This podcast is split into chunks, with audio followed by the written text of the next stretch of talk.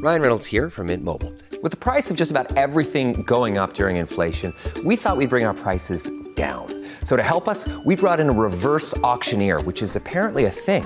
Mint Mobile unlimited premium wireless. Ready to get 30, 30, bit to get 30, bit to get 20, 20, 20, bit to get 20, 20, bit to get 15, 15, 15, 15 just 15 bucks a month.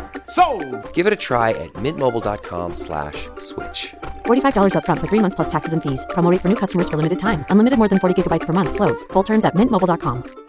If you're struggling to lose weight, you've probably heard about weight loss medications like Wigovi or Zepbound, and you might be wondering if they're right for you. Meet PlushCare, a leading telehealth provider with doctors who are there for you day and night to partner with you in your weight loss journey. If you qualify, they can safely prescribe you medication from the comfort of your own home. To get started, visit plushcare.com slash weight loss. That's plushcare.com slash weight loss. plushcare.com slash weight loss.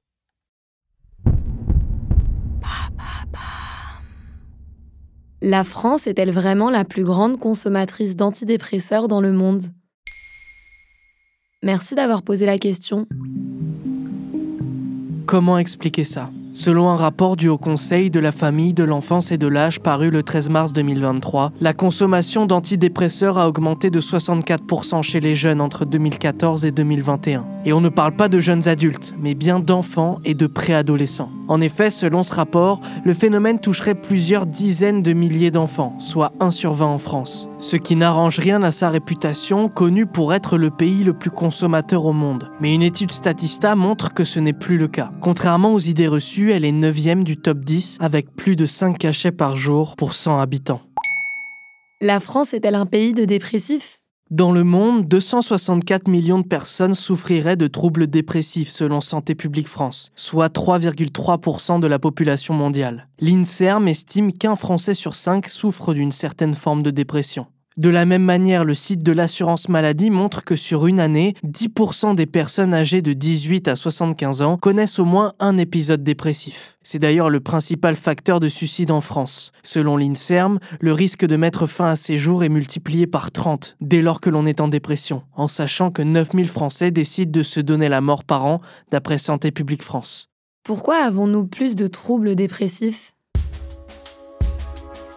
Déjà, il faut comprendre que le terme dépression comprend un spectre extrêmement large. La dépression récurrente est différente d'une humeur dépressive par exemple. Quand la première intervient par épisode avec et sans symptômes, la deuxième est un état constant de découragement général et de vide intérieur. En ce moment, beaucoup de recherches sont effectuées concernant la dépression postpartum, que l'on appelait le baby blues. Il peut durer plus de 3 ans dans certains cas les plus graves. En France, le facteur expliquant le mieux la dépression selon le ministère de la Santé est l'aspect économique. Les syndromes dépressifs frappent en effet un tiers des personnes en proie à une situation financière critique. C'est également le cas pour les personnes ayant vécu un événement traumatisant, en sachant que chacun vit le traumatisme différemment. Cela peut aller d'un état de santé dégradé à une période de chômage ou encore l'exposition aux violences. De plus, la dépression peut à son tour entraîner davantage de stress et de dysfonctionnement, et même aggraver la situation de la personne touchée, et donc la dépression elle-même.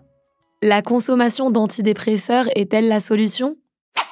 Pas dans tous les cas. Le travail des antidépresseurs est de combler un manque de sérotonine dans le cerveau. C'est un neurorégulateur qui s'occupe notamment du sommeil, de l'humeur et de l'activité sexuelle. L'efficacité des antidépresseurs est prouvée scientifiquement lorsqu'il est associé à un traitement psychologique caractérisé lié à une lourde dépression.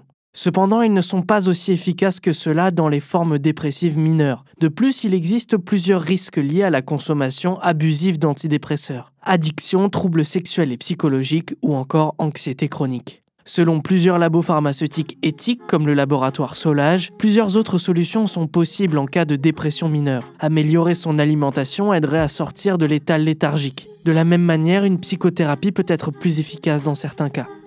Voilà pourquoi la France est considérée comme une grosse consommatrice d'antidépresseurs. Maintenant, vous savez, un épisode écrit et réalisé par Samuel Lambroso. Ce podcast est disponible sur toutes les plateformes audio. Et si cet épisode vous a plu, n'hésitez pas à laisser des commentaires ou des étoiles sur vos applis de podcast préférés.